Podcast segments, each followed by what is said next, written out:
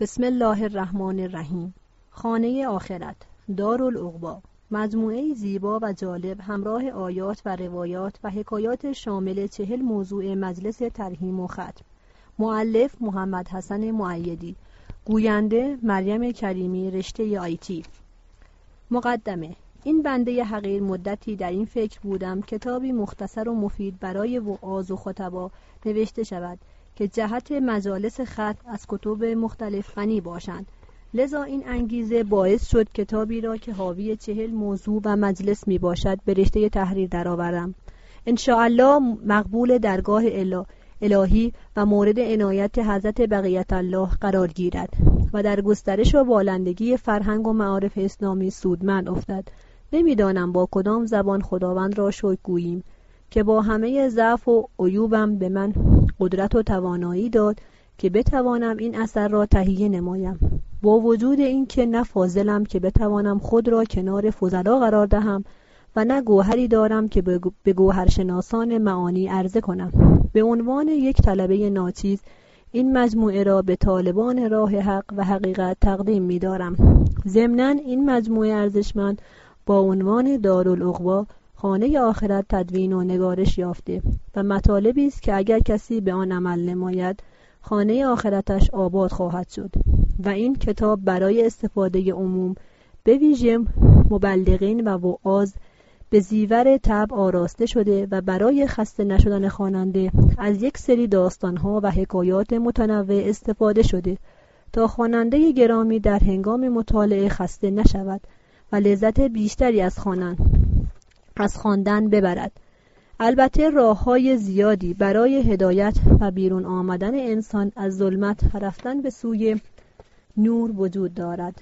من جمله داستان و حکایت است که خداوند در سوره یوسف می‌فرماید: همانا در حکایات آنان برای صاحبان عقل عبرت کامل خواهند بود.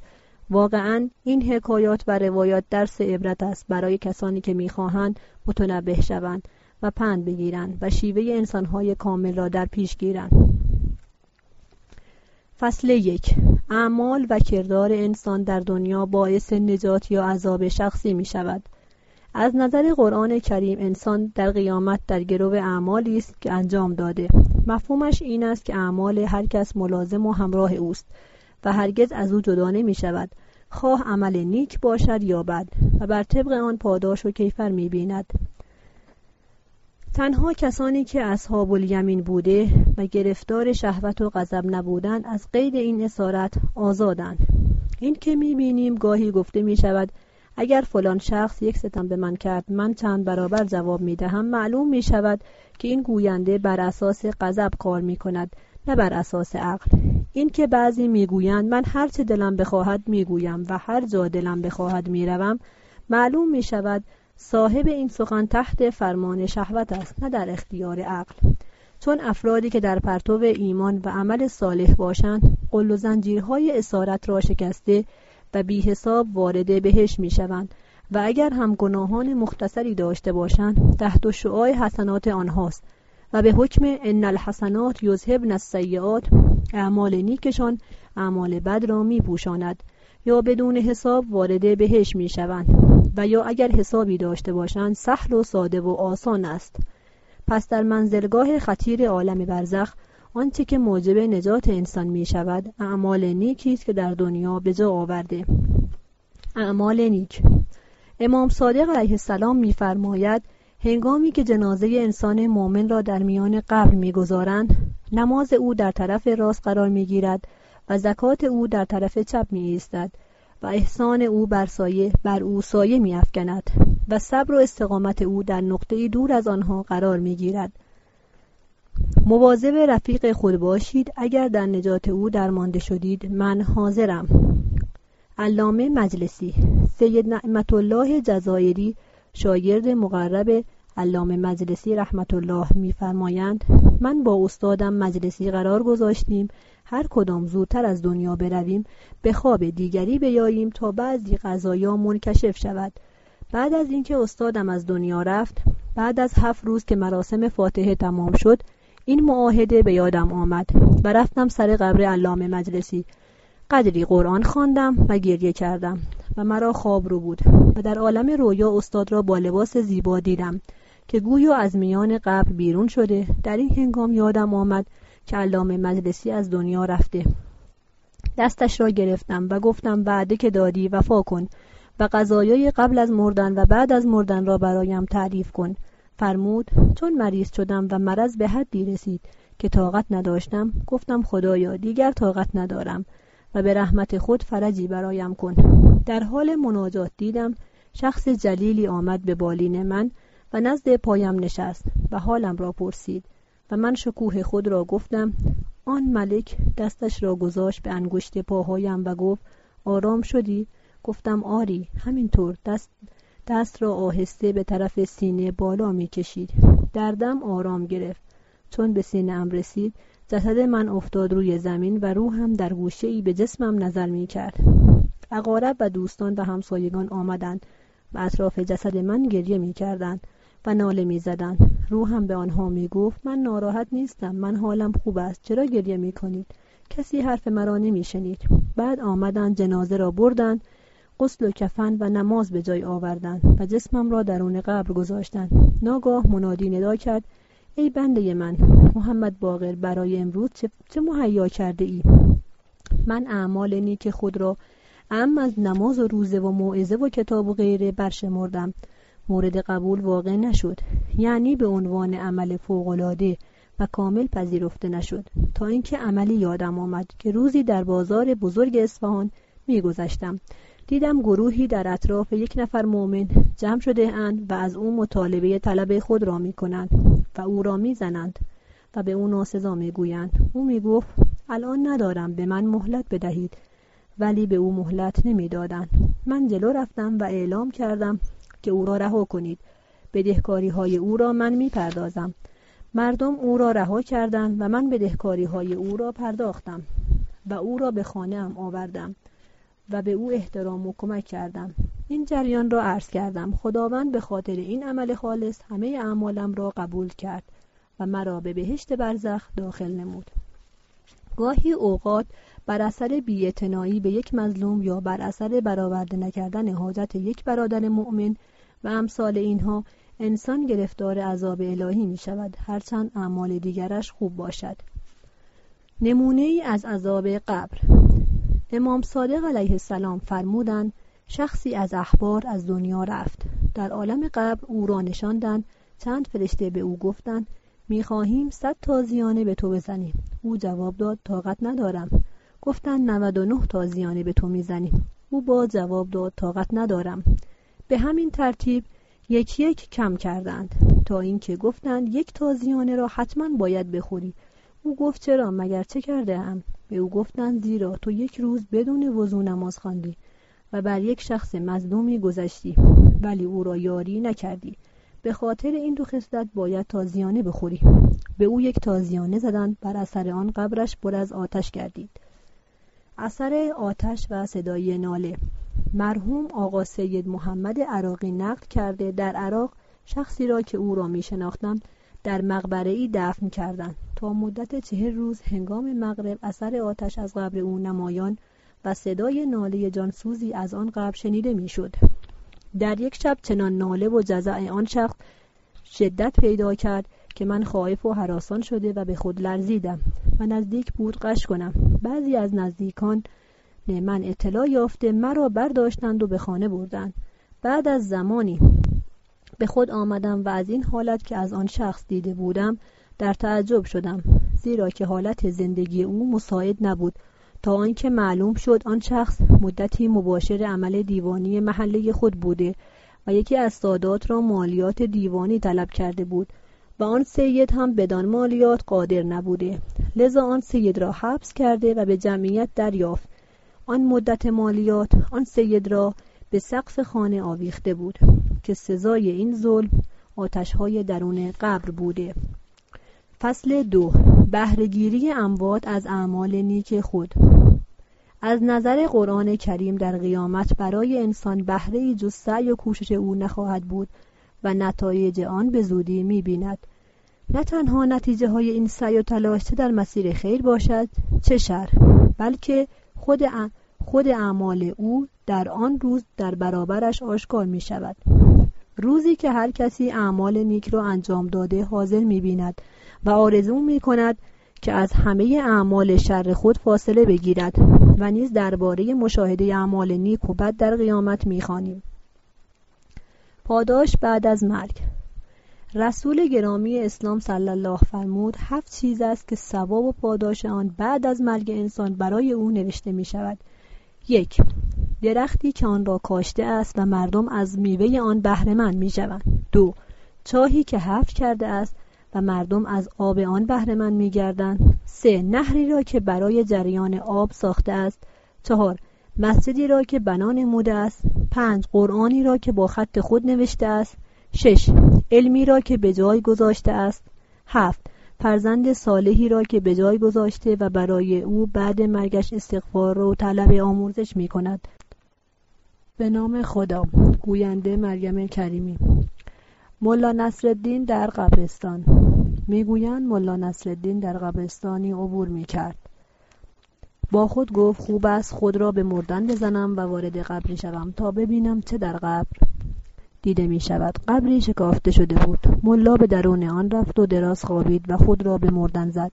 از قضا چند سواره که بر قاطر سوار بودند از کنار آن قبرستان عبور می کردند. ملا در میان قبر صدای پای اسب‌ها را شنید.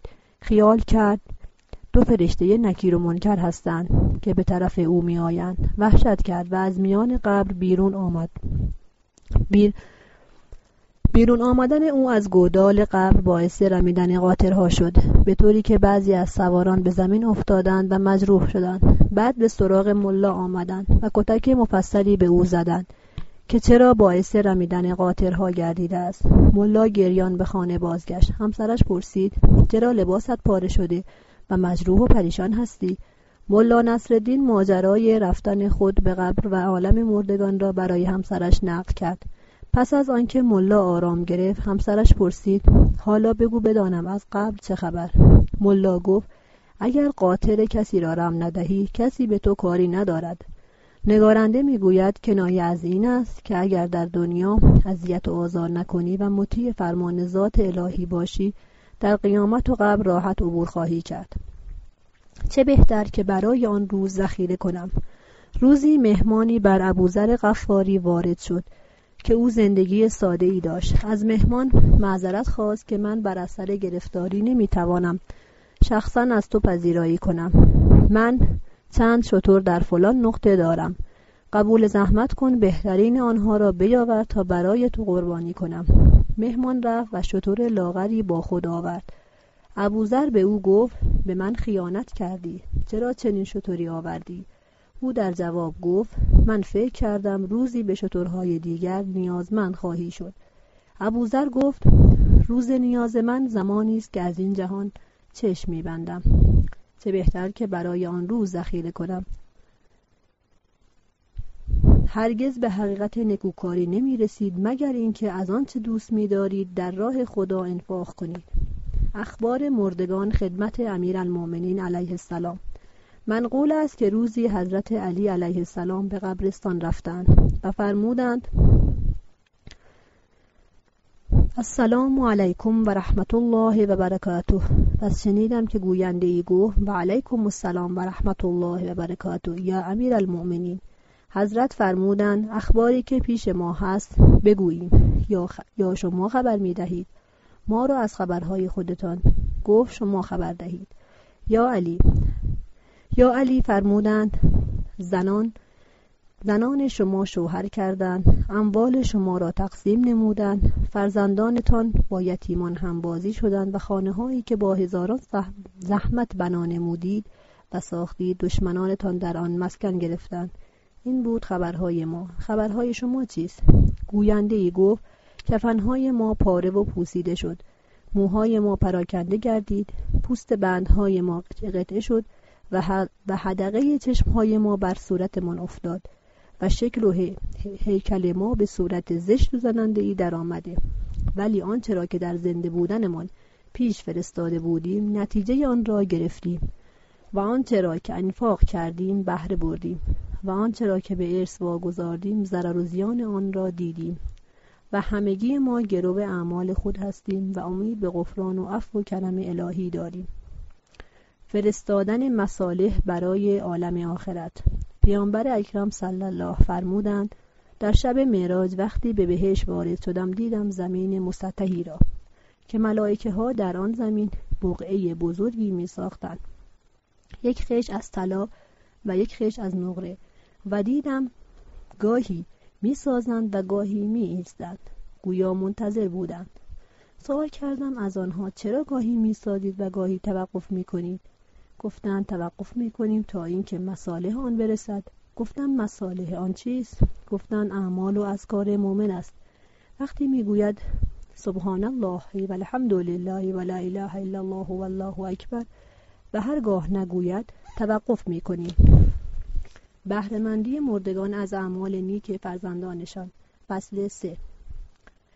در قیامت مال و فرزند برای کفار سودمند نخواهد بود و در برابر عذاب الهی به آنان کمک نمی نماید و آنها آتشگیر دوزخند. اگر تصور می کنند فزونی ثروت و نفرات و فرزندان می تواند آنها را از عذاب الهی در این جهان یا در آخرت حفظ کند، سخت در اشتباهند.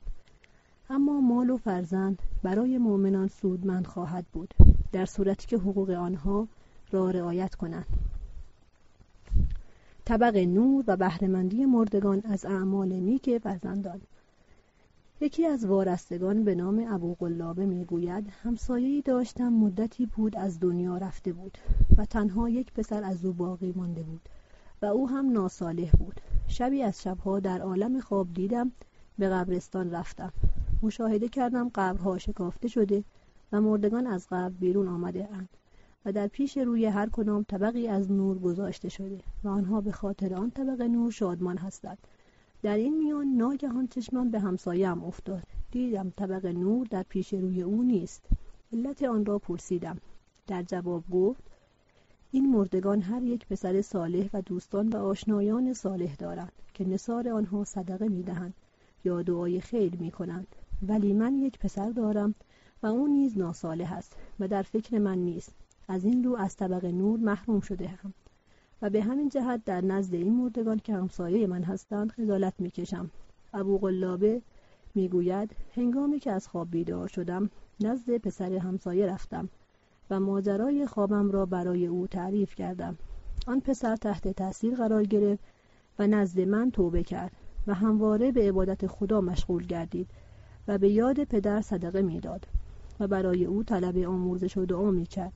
پس از مدتی باز همون خواب را دیدم که مردگان از قبرها بیرون آمده و در پیش روی هر کدام طبق نوری قرار دارد. این بار همسایه‌ام را نیز دیدم که در پیش رویش طبقه از نور که روشن‌تر از همه طبقها بود قرار دارد.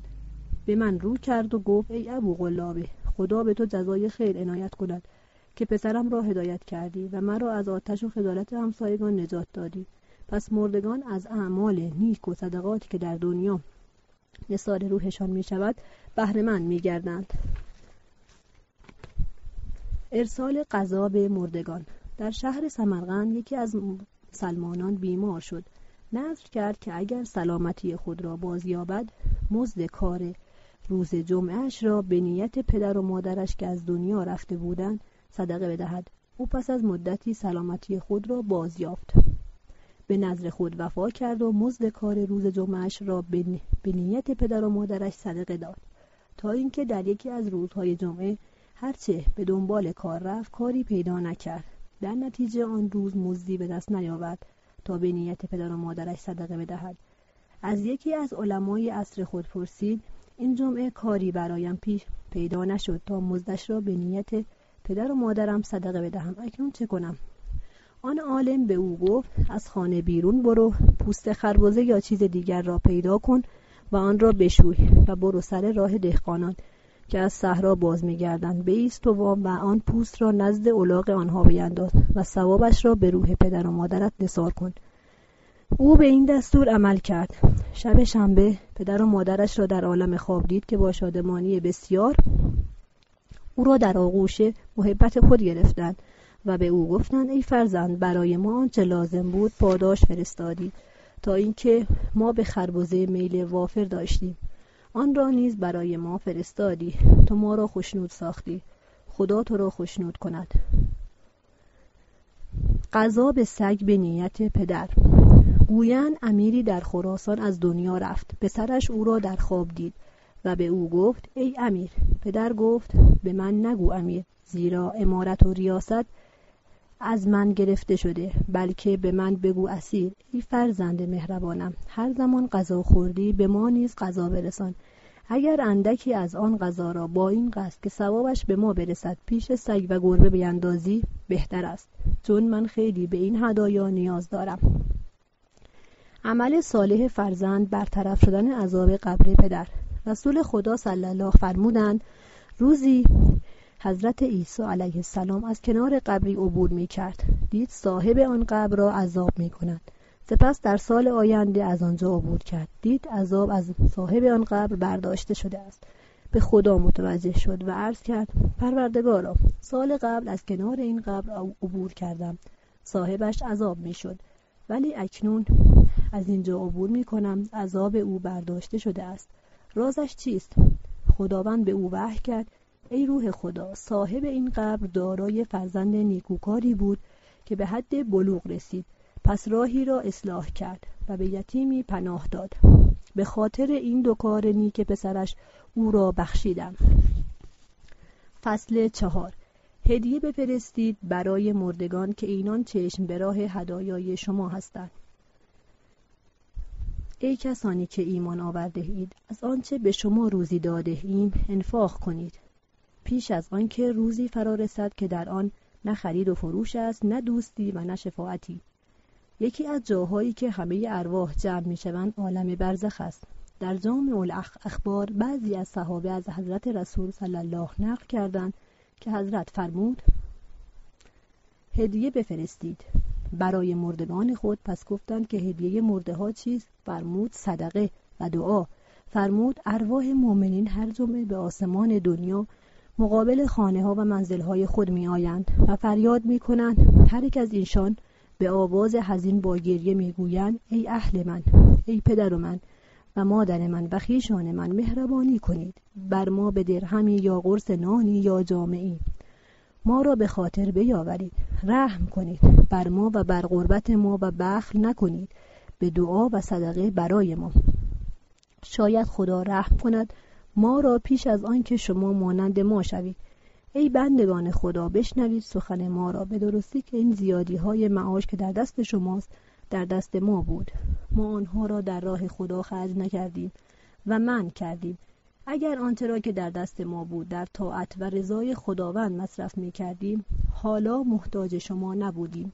علامه مجلسی فرمودند نباید مردگان را فراموش کنید، زیرا دست ایشان از اعمال خیر کوتاه گردیده و از جانب فرزندان و خیشان و برادران مؤمن امیدوارند و چشم به راه احسان ایشانند، مخصوصا در دعا کردن، در نماز شب بعد از نمازهای فریضه، در مشاهده مشرفه پدر و مادر را زیادتر از دیگران باید دعا کرد و اعمال خیر برای ایشان به عمل آورد. در حدیث صحیح منقول است که حضرت امام صادق علیه السلام در هر شب برای فرزند خود و در هر روز برای پدر و مادر خود دو رکعت نماز به جا می آوردند.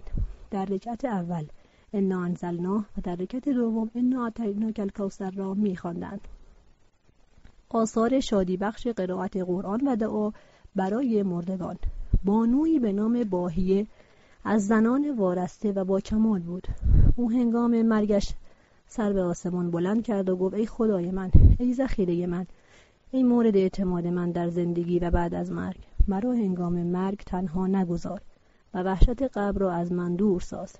او از دنیا رفت.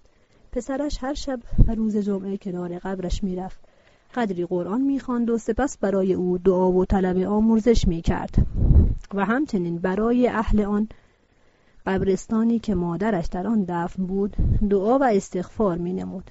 آن پسر شبی مادرش را در خواب دید و احوال او را پرسید. مادر گفت پسر جان، مرگ دارای سختی ها و دشواری های جانکاه است، ولی من هم اکنون به حمد الله در برزخی هستم که فرش شده و با ریحان بهشتی خوشبو گشته و متکاهای بهشتی در آن نهاده شده است. پسر گفت مادر جان چه حاجتی داری؟ مادر گفت پسرم هرگز در شب و روز جمعه از زیارت ما و دیداره در کنار قبر ما دریغ نکن. هنگامی که تو کنار قبرم میایی و قرآن و دعا میخوانی بسیار شاد میشوم. آن هنگام که به سوی قبر من میایی مردگان مرا مژده میدهند و میگویند ای باهیه پسرت به سوی تو میآید. من از مژده آنها شاد میشوم. مردگانی که در اطراف من هستند نیز شاد میگردند. آن جوان هر شب و روز جمعه کنار قبر مادرش میرفت و پس از تلاوت چند آیه از قرآن و دعا کردن میگفت انس الله وحشتکم و رحم غربتکم و تجاوز عن سیئاتکم و تقبل حسناتکم. خدا وحشت شما را با انس خود برطرف سازد و به غریبی شما رحم کند و از گناهانتان بگذرد و نیکیهای شما را بپذیرد. آن جوان گفت شبی در خواب دیدم جمعی نزد من آمدند و گفتند ما اهل قبرستان هستیم، آمدهیم از شما تشکر کنیم و تقاضا کنیم که قرائت قرآن و دعا در کنار قبر ما را ادامه دهی و قطع نکنیم. امام صادق علیه السلام فرمودند چه بسا میتی در تنگی و سختی بوده باشد و حق تعالی به او وسعت دهد و تنگی را از او بردارد و به او گویند که این فرح و شادی که تو را روی داده به سبب نماز و دعایی است که فلان برادر مؤمن برای تو انجام داده. نقش استغفار دوستان در نجات گرفتاران در عالم برزخ. علامه حاج میرزا حسین نوری صاحب مستدرک از یکی از علمای وارسته عصر خود ملا ابوالحسن مازندرانی چنین نقل می‌کند که او گفت دوستی از علمای ربانی و وارسته به نام آخوند ملا جعفر داشتم. در زمان او بیماری واگیر طاعون آمد و افراد بسیاری بر اثر آن مردند. گروهی بسیاری از در معرض مرگ بودند. آخوند ملا جعفر را وصی خود قرار دادند و از دنیا رفتند. آخوند ملا جعفر اموال آنها را جمع نمود تا به مصرف شایسته‌اش برساند، ولی هنوز آن اموال را به مصرف نرسانده بود که خودش نیز دار فانی را ودا گفت و آن اعمال حیف و میل شد. ملا ابوالحسن میگوید مدتی بعد از رحلت دوستم آخوند ملا جعفر به کربلا مسافرت کردم. شبی در نزدیک حرم امام حسین علیه السلام خوابیدم و در عالم خواب مردی را دیدم که زنجیری به گردنش بسته‌اند و دو طرف زنجیر به دست دو نفر است و زبان او بلند گشته و از دهان تا سینه‌اش آویخته است. در تعجب و هراس فرو رفتم. خدایا این بیچاره کیست که این گونه در عذاب سخت است؟ او تا مرا دید به طرف من آمد، نگاه کرد، دیدم دوستم مرحوم آخوند ملا جعفر است. بر تعجب و هراسم افزود. او خواست با من سخن بگوید. آن دو نفر زنجیر را کشیدند و از سخن گفتن او جلوگیری کردند. از مشاهده حال او آنچنان وحشت نمودم که 3 بار نعره زدم و از خواب بیدار شدم. از نعره من یکی از علما که در نزدیک من خوابیده بود بیدار شد. از من پرسید چه شده؟ چرا فریاد میکشی؟ ماجرایی را که در خواب دیده بودم برای او تعریف کردم. سپس به حرم شریف امام حسین علیه السلام رفتم و در کنار مرقد منور آن حضرت برای نجات دوستم ملا جعفر دعا کردم و استغفار و زاری نمودم و سپس در همان سال برای انجام حج به مکه مشرف شدم و بعد به مدینه رفتم و به زیارت قبر مقدس رسول خدا صلی الله و عمه و اولیاء خدا پرداختم، ولی طولی نکشید که در مدینه بیمار گشتم به گونه‌ای که نمی‌توانستم حرکت کنم.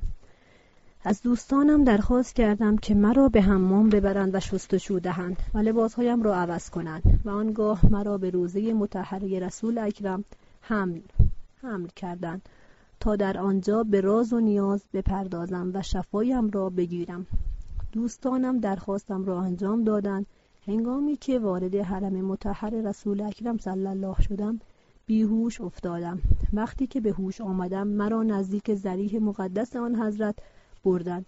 پس از زیارت شفای خود را از درگاه خداوند طلبیدم و شفاعت پیامبر را در مورد جمعی از دوستانم که از دنیا رفته بودند از جمله آخوند ملا جعفر درخواست نمودم و همچنان به راز و نیاز و گریه و استغفار مشغول بودم که ناگهان احساس کردم که بیماریم سبک شده و حالم رو به بهبودی است، به طوری که خودم برخواستم و با پای خود به خانه‌ام بازگشتم.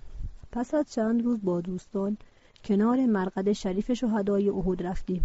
در آنجا پس از زیارت خواب مرا رو بود. در عالم خواب مرحوم ملا جعفر را دیدم که با قیافه شادان در حالی که لباسهای سفید و زیبا در تن داشت و عصایی در دستش بود نزد من آمد و گفت: آفرین بر تو ای برادر خوب و با صداقت که در حق من روا داشتی. من در این مدت در عالم برزخ با عذابها و بلاهای سخت درگیر بودم و تو از روزه مطهره رسول اکرم صلی الله بیرون نیامدی مگر اینکه با دعاها و راز و نیازهای خود مرا مشمول شفاعت رسول خود نمودی و خلاص کردی.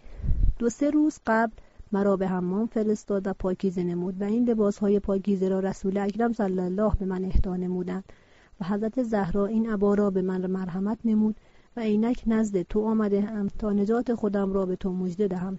خوشحال باش که با کمال سلامتی به وطن باز می‌گردی و همه افراد خانواده‌ات را به سلامت می‌بینی. تجسم عمل به صورت سگ و جوان زیبا در عالم برزخ. علامه بزرگ شیخ بهالدین عاملی روزی به دیدار یکی از مردان وارسته و عارف و زاهد که در حجره یکی از قبرستان‌های اصفهان زندگی می‌کرد رفت. آن عارف و زاهد به شیخ بهایی گفت: روز گذشته در این قبرستان حادثه عجیبی را مشاهده نمودم و آن این بود که دیدم جماعتی جنازه‌ای را آوردند و در این قبرستان در فلان محل به خاک سپردند و رفتند. پس از مدتی بوی بسیار خوشی به مشامم رسید که از بوهای این عالم نبود. حیران بودم و به راست و چپ نگاه می‌کردم تا بدانم این بو از کجاست. ناگاه دیدم جوان زیبا چهره‌ای که لباس جالب و فاخر در تن داشت در قبرستان عبور می‌کند. او رفت تا به آن قبر رسید. وقتی که کنار آن قبر نشست ناگهان دیدم مفقود شد، گویا وارد آن قبر گردید. پس از مدتی ناگاه بوی بسیار ناراحت کننده و بدی به مشامم رسید که از هر بوی بد این عالم پلیدتر بود. نگاه کردم دیدم سگی حرکت می کند. آن سگ به کنار همان قبر رفت و همانجا پنهان شد. تعجب کردم و در همین حال بود ناگاه دیدم آن جوان زیبا چهره از قبر بیرون آمد در حالی که مجروح شده بود و بسیار ناراحت به نظر می رسید. از همان راهی که آمده بود بازگشت. من به دنبال او رفتم، به او رسیدم و از او خواهش کردم که حقیقت حال را برای من بگوید. آن جوان گفت: من عمل نیک این مرده بودم و مأمور بودم که در قبر با او باشم. این سگی که دیدی آمد عمل ناصالح او بود. من خواستم او را از قبر بیرون کنم و از صاحبم دفاع نمایم، ولی آن سگ مرا دندان گرفت و گوشت مرا کند و بر من غالب گردید. ناچار از قبر بیرون آمدم. میبینی که مجروح هستم. آن سگ نگذاشت که من با صاحبم در قبر بمانم. شیخ بهاءالدین رحمت الله پس از شنیدن این حادثه عجیب از آن عارف زاهد به او گفت: چون ما اعتقاد داریم که اعمال انسان به صورتهای مناسب خود مجسم میگردد این صحت دارد. نگارنده میگوید معلوم می شود اعمال بدش که به صورت سگ مجسم شده زیادتر از اعمال خوبش بوده است که در قبر بر او غالب شده و او را مجروح کرده و از قبر بیرون نموده است. سگی بر روی جنازه. علامه سید محمد حسین حسینی در کتابش نقل می کند: دوستی داشتم به نام دکتر حسین احسان. زمستانها 6 ماه به کربلا مسافرت می کرد و در آنجا مطب داشت و از فقرا مزد نمی گرفت. بسیار شخص باصفا و خیراندیشی بود که حدود 15 سال قبل از دنیا رفت. او نقل می کرد: برای زیارت به کاظمین مشرف شدم. در کنار شطل‌دجله دیدم جنازه ای را با ماشین آورده اند و پیاده کردند و بر دوش گرفتند و به حرم مطهر امام کاظم و امام محمد تقی حرکت دادند. من هم که عازم حرم بودم به دنبال جنازه حرکت کردم. ناگاه دیدم یک سگ سیاه و وحشت‌انگیز بر روی جنازه نشسته است. بسیار تعجب کردم. با خود گفتم چرا آن سگ روی جنازه رفته؟ ولی متوجه نبودم که آن سگ بدن برزخی آن جنازه است، نه سگ خارجی. از افرادی که نزدیکم بودند پرسیدم روی جنازه چیست؟ گفتند چیزی نیست، همان پارچه‌ای است که می‌بینی.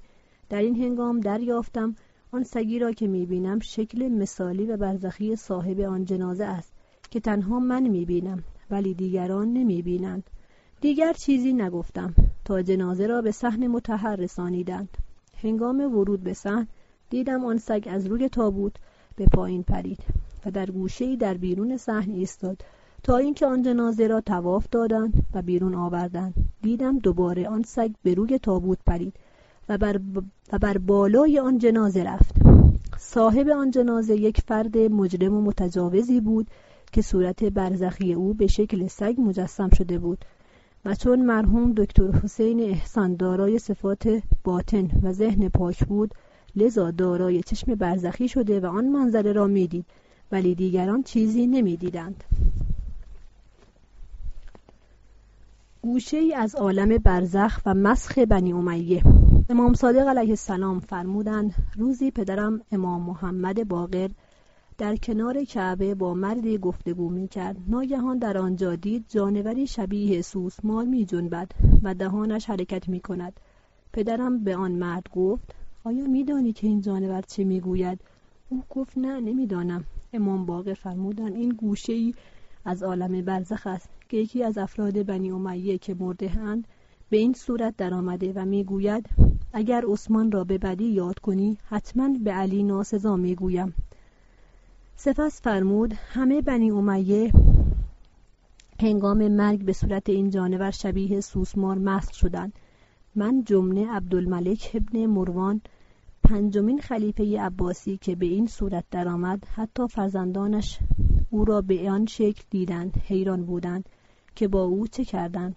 ناگهان ناپدید شد. آنگاه تنه درختی را کفن کردند و به صورت ظاهر آن را بردند و دفن کردند تا مردم با خبر نشوند. تجسم اعمال ابن ملجم. ابن رقا میگوید در مکه کنار مسجدالحرام بودم. دیدم گروهی از مردم در کنار مقام ابراهیم اجتماع کرده‌اند. گفتم چه خبر است؟ گفتند یک نفر راهب مسلمان شده است.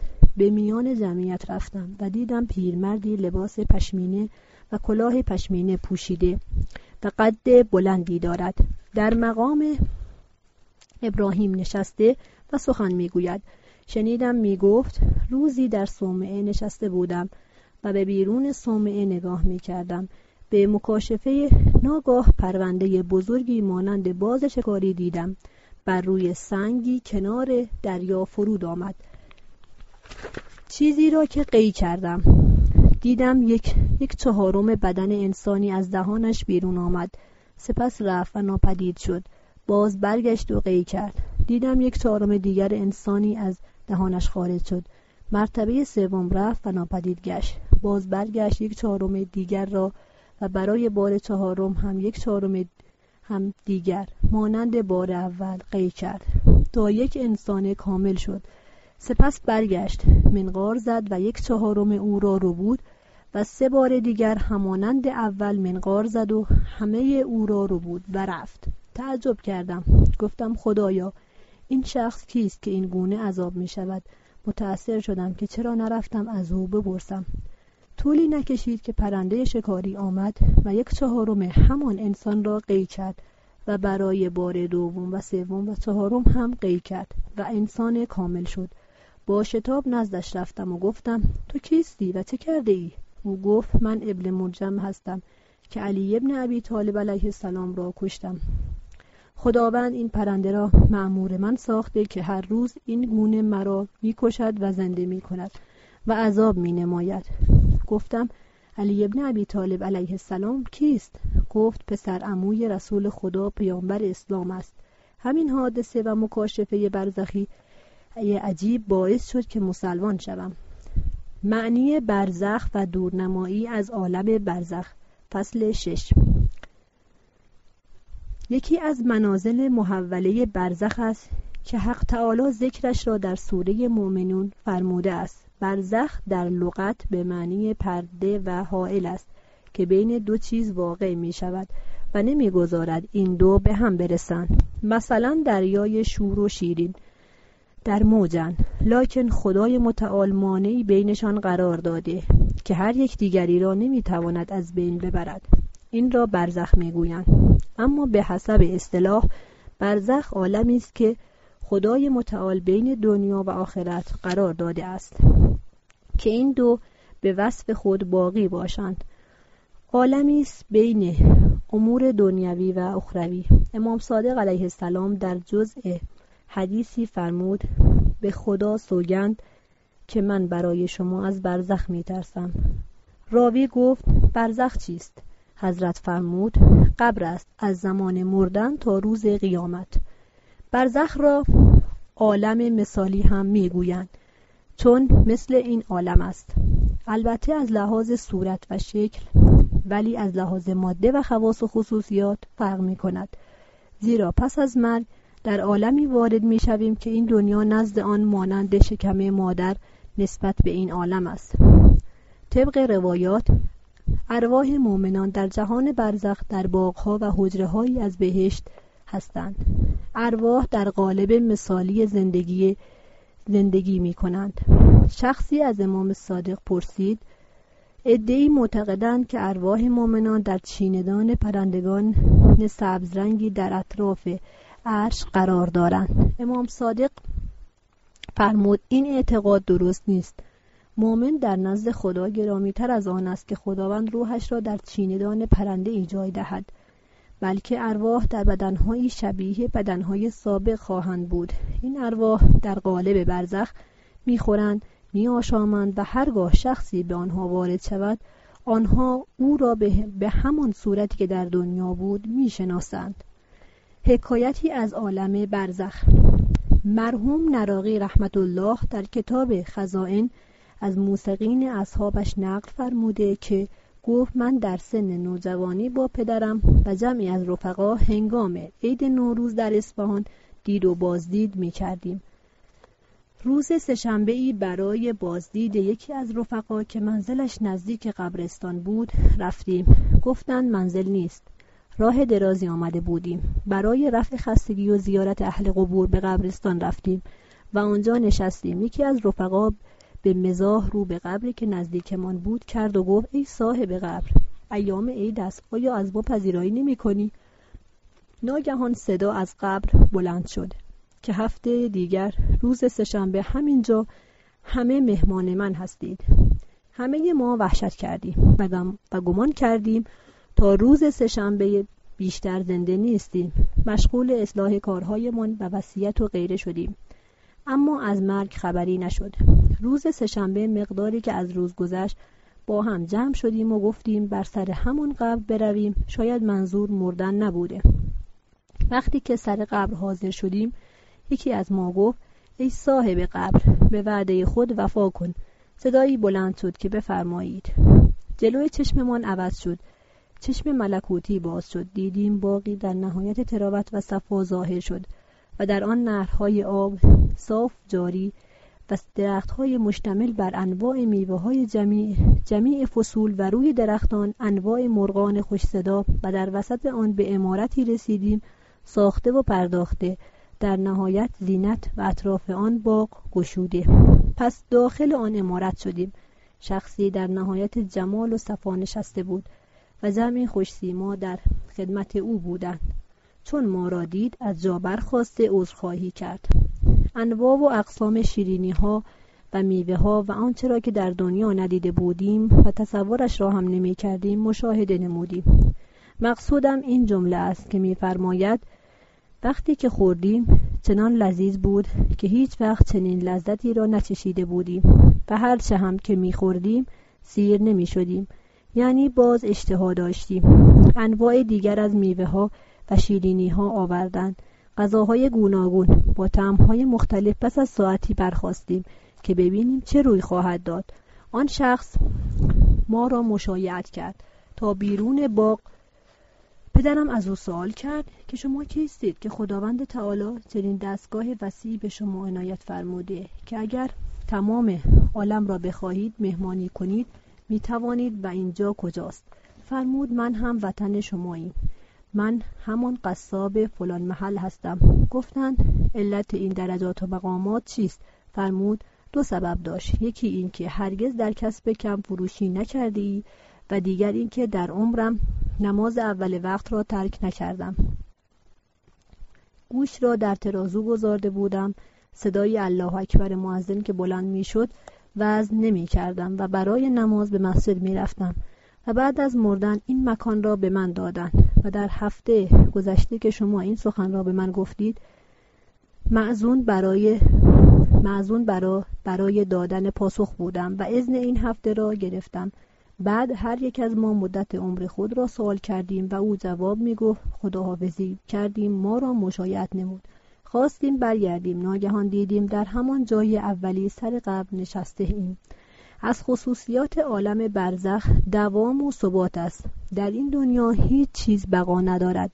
اگر جمال است زود گذر است، اگر خوراکی است در دهان است، خوشمزه است آنی است، نکاهش هم همینطور. خوراکی ها و میوه ها هم دوامی ندارد، مدتی که بماند فاسد می شود. اصلا اینجا جای دوام نیست. اما عالم برزخ فساد پذیر نیست، چون محتاج عناصر و ترکیب ماده‌ای نیست، همیشه دوام دارد. قضیه‌ای که برای مرحوم نراقی اتفاق افتاد. علامه شیخ مهدی نراقی صاحب کتاب مستدلشیعه که از مراجع بزرگ و عالم بسیار عظیم و شأنی در زمان خودش بوده نقل می کند که در اوقات مجاورت در نجف قحطی عجیبی پیش آمد. یک روز از خانه بیرون آمدم در حالی که همه بچه هایم گرسنه بودند و صدای ناله ایشان بلند بود. برای رفع هم و غم به وسیله زیارت اموات تبودایی رفتم. دیدم جنازه ای را آوردند. به من گفتند تو هم بیا، ما آمده ایم این را به ارواح اینجا ملحق کنیم. او را داخل باغ وسیعی نمودند و در قصر عالی از قصوری که در آن باغ بود جای دادند و آن قصر مشتمل بر تمام لزومات زندگی بود. من هم عقب آنها وارد قصر شدم. دیدم جوانی است در درزی پادشاهان بالای تختی از طلا نشسته. چون مرا دید به اسم خواند و سلام کرد و مرا به سوی خود خواند و بالای تخت پهلویش جای داد و اکرام زیادی نمود. پس گفت تو مرا نمیشناسی، من صاحب همان جنازه هستم که دیدی، اسم من فلان و اهل فلان شهر و آن جمعیت که دیدی ملائکه بودند که مرا از شهرم به سوی این باغ که از باغهای بهشت برزخی است نقل دادند. چون این حرف را از آن جوان شنیدم غم از من برطرف شد و مایل به سیر و تماشای آن باغ شدم و چون بیرون شدم چند قصر دیگر را دیدم. وقتی در آنها نظر نمودم پدر و مادر و بعضی از ارحامم را دیدم که از من پذیرایی کردند. خیلی از طعامشان لذت بردم. در حالی که در نهایت کیف و لذت بودم یاد زن و بچه هایم افتادم که چگونه گرسنه‌اند. متأثر شدم. پدرم گفت مهدی تو را چه می شود؟ گفتم زن و بچه‌ام گرسنه‌اند. پدرم گفت این انبار برنج است، عبایم را پر از برنج کردم. به من گفتند بردار و ببر. عبا را برداشتم. ناگهان دیدم در وادی السلام همون جای اول نشستم، اما عبایم پر از برنج. به منزل بردم. عیالم پرسید از کجا آورده ای؟ گفتم چه کار داری؟ مدت ها گذشت که از آن برنج مصرف می نمودم و تمام نمی شد.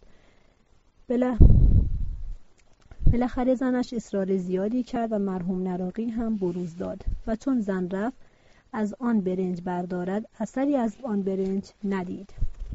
فصل 7. ارواح مؤمنان و کافران از هم جدا می باشند. آنهایی که اهل بدبختی و شقاوتند تا زمین و آسمان برقرار است در آتشند. برای ایشان فریاد سخت و ناله های جانگداز است مگر پروردگارت بخواهد، زیرا پروردگارت آنچه بخواهد می کند. و اما آنهایی که خوشبختند تا آسمان ها و زمین برقرار است در بهشتند.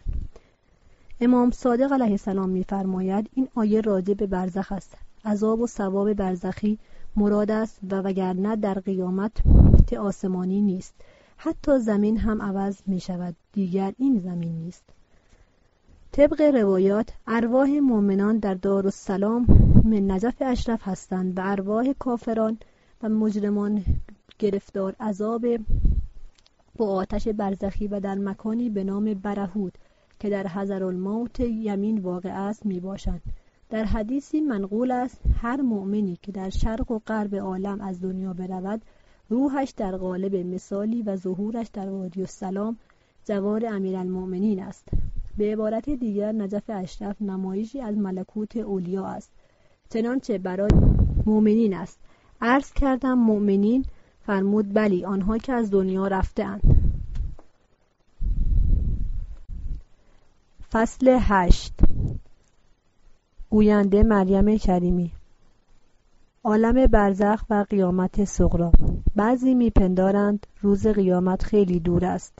مثلا حضرت آدم، نوح، ابراهیم، موسی و پیامبران قبل قوم خود را از حساب و کتاب روز قیامت میترساندند، ولی از آن زمان تا کنون هزارها سال گذشته و هنوز قیامت برپا نشده و شاید میلیونها سال دیگر نیز قیامت برپا نگردد. حال کار نیک انجام بدهیم به امید پاداش 1000 سال بعد، یا مهیا بشویم برای کیفر و مجازات هزاران یا میلیونها سال بعد. برای افرادی که چنین افکاری دارند در پاسخ آنها میگوییم بر فرض اینکه رسیدن قیامت 1000 سال بعد رخ دهد، ولی عالم برزخ که همان عالم قبر است که در مقایسه با قیامت صغری می باشد در چند قدمی ما واقع است و گاهی بین ما و آن تنها 1 دقیقه بلکه 1 چشم برهم زدن فاصله است. ممکن است این سوال در ذهن بعضی بیاید که عالم برزخ با این طول و تفصیل کجا واقع شده؟ البته عقل ما نمی رسد که بفهمیم. چیزی که هست تشبیهاتی است که در روایت‌ها از قبیل اینکه تمام عالم دنیا از زمین‌ها و آسمان‌ها نسبت به عالم برزخ مانند حلقه‌ای در بیابان است و وسعت عالم برزخ به حدی است که تمام دنیا را اگر در وسط عالم برزخ قرار دهند مثل نگین انگشتری است که توی بیابان بیفتد. تا شخصی در دنیا است مانند کرم در میان سیب یا طفل در شکم مادر است. وقتی که میمیرد آزاد می شود. البته جایی نمی رود. در همین عالم وجود موجود است، لکن دیگر محدودیت ندارد، زمان و مکان ندارد. این قیودات برای دنیاست، برای عالم ماده و طبع است. اگر به بچه در شکم مادر بگویند در ورای این محل تو عالمی است که شکم مادر نزد آن هیچ است، نمی تواند ادراک کند و بفهمد. شرح عوالم بعد قابل درک نیست. بهتر از این نمی شود تعبیر کرد که عالم برزخ محیط به این جهان است، مانند احاطه این عالم به رحم مادر.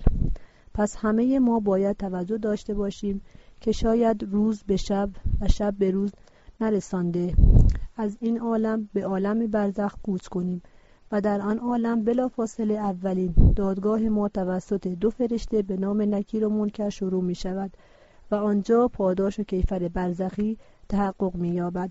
ثواب و عقاب برزخی. امیرالمؤمنین علیه السلام فرمودند هنگامی که فرزند آدم در آخرین روز دنیا و نخستین روز آخرت قرار می گیرد مال و فرزند و عمل او در برابرش مجسم می شود.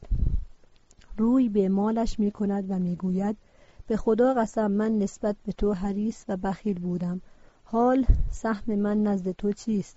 میگوید به اندازه‌ای از من بردار. سپس رو به طرف فرزندان خود میکند و میگوید به خدا قسم شما را دوست میداشتم و حامی شما بودم، سهم من نزد شما چیست؟ میگویند تو را به قبرت میرسانیم و در آن دفن میکنیم.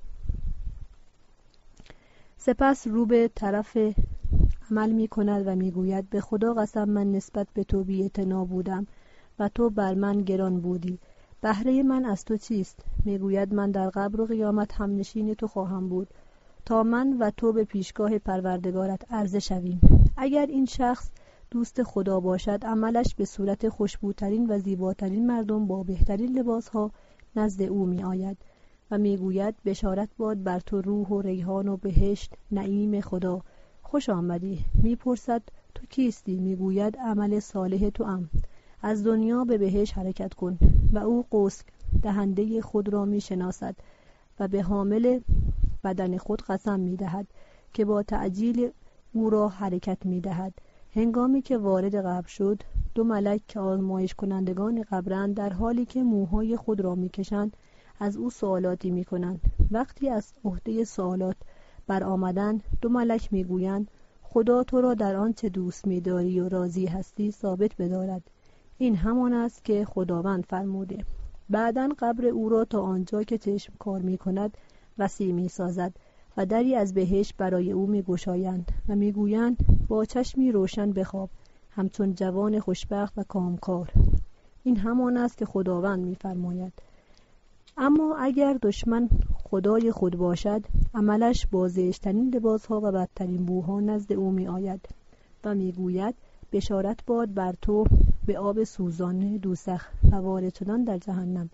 او غصب دهنده خود را می بیند و به حمل کننده خود قسم می دهد او را معطل کند. هنگامی که او را داخل قبر کنند، آزمایش کنندگان قبر می آیند و کفن او را از او بر می گیرند و از او سوالاتی می کنند که نتواند جواب دهد. چنان با عصای آهنی بر او می زنند که هر جنبنده ای از آن به وحشت بیاید. جز جن و انس، سپس دری از آتش بر روی او باز می شود. باغ و گودال برزخی.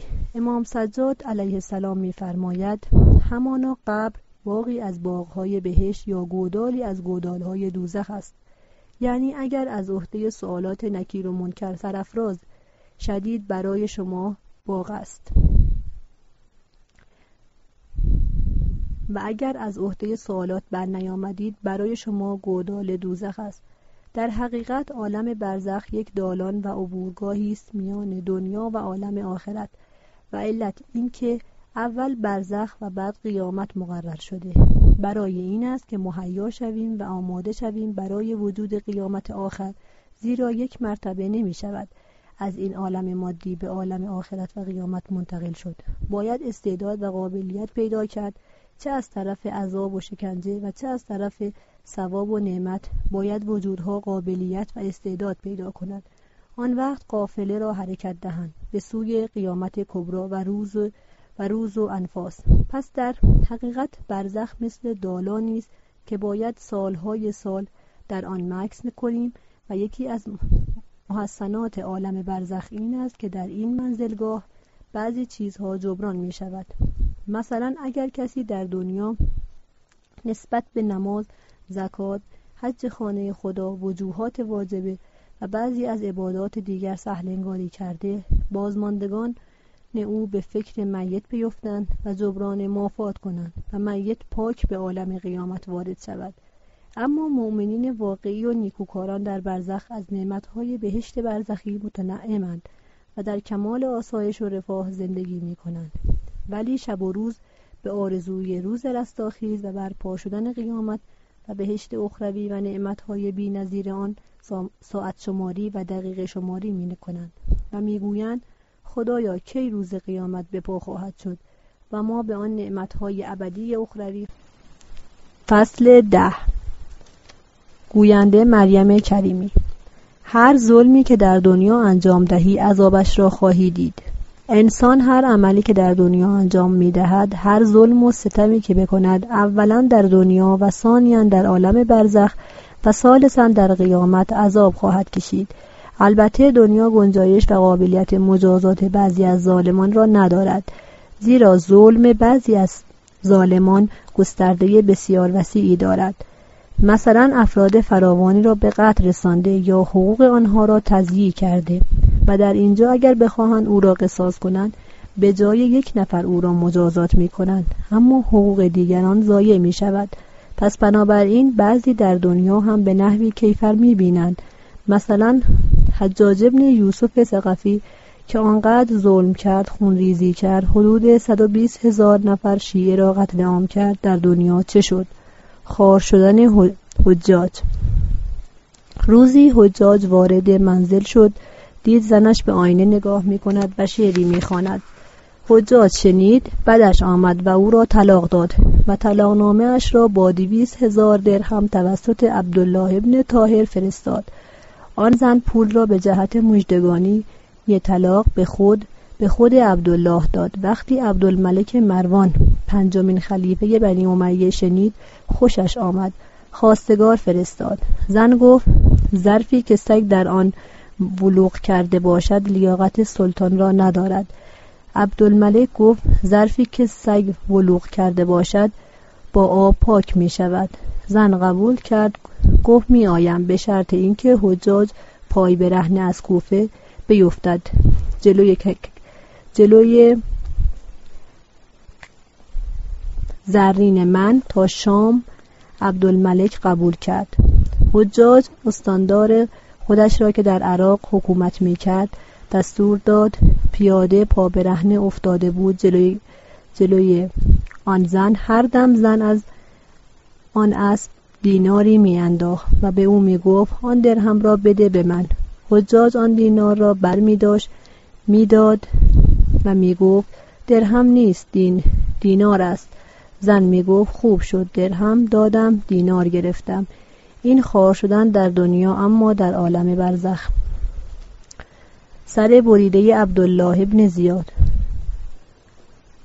در ماجرای قیام مختار که در سال 66 و 67 هجری قمری واقع شد، عبید الله ابن زیاد در کنار شهر موصل به دست ابراهیم ابن مالک اشتر کشته شد. ابراهیم سرهای بریده ابن زیاد و سران دشمن را برای مختار فرستاد.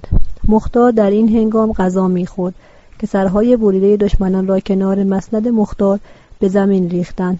مختار گفت سر مقدس حسین علیه السلام را هنگامی که ابن زیاد غذا می‌خورد نزدش آوردند. حمد و سپاس خداوندی را که اکنون سر نحس ابن زیاد را هنگامی که غذا می‌خورم نزد من آوردند. در این هنگام دیدند مار سفیدی در میان سرها پیدا شد و وارد سوراخ بینی ابن زیاد شد و از سوراخ گوش او بیرون آمد و از سوراخ گوش او وارد گردید و از سوراخ بینی او بیرون آمد و این عمل چندین بار تکرار گردید. مختار پس از صرف غذا برخاست، با کفش که در پایش بود به صورت نحس ابن زیاد زد، سپس کفشش را نزد غلامش انداخت و گفت این کفش را بشوی که آن را بر صورت کافر نجس نهادم. مختار سرهای نحس دشمنان را برای محمد ابن حنفیه در حجاز فرستاد. محمد ابن حنفیه سر ابن زیاد را نزد امام سجاد علیه السلام فرستاد. حضرت در آن وقت غذا می‌خورد. فرمود روزی سر مقدس پدرم را نزد ابن زیاد آوردند، او غذا می‌خورد. عرض کردم خدایا مرا نمیران تا اینکه سر بریده ابن زیاد را در کنار سفره‌ام که غذا می‌خورم بنگرم. حمد و سپاس خدا را که دعایم را اکنون به استجابت رسانیده است. مرحوم حاج شیخ عباس قمی رحمت الله در کتاب منتهی الاعمال می‌نویسد آن مار مکرر از بینی ابن زیاد وارد می‌شد و از گوش او بیرون می‌آمد و تماشاچیان می‌گفتند قد جاءت مار باز آمد و میگوید همان هنگام که ابن زیاد در مجلس خود با چوب خیزران مکرر بر لب و دندان امام حسین علیه السلام میزد، شاید بر اساس اعمال همان چوب خیزران در عالم برزخ به صورت مار در آمده و مکرر از بینی او وارد می شده و از سوراخ گوش او بیرون می آمده تا در همین دنیا مردم مجازات سنگینش را ببینند.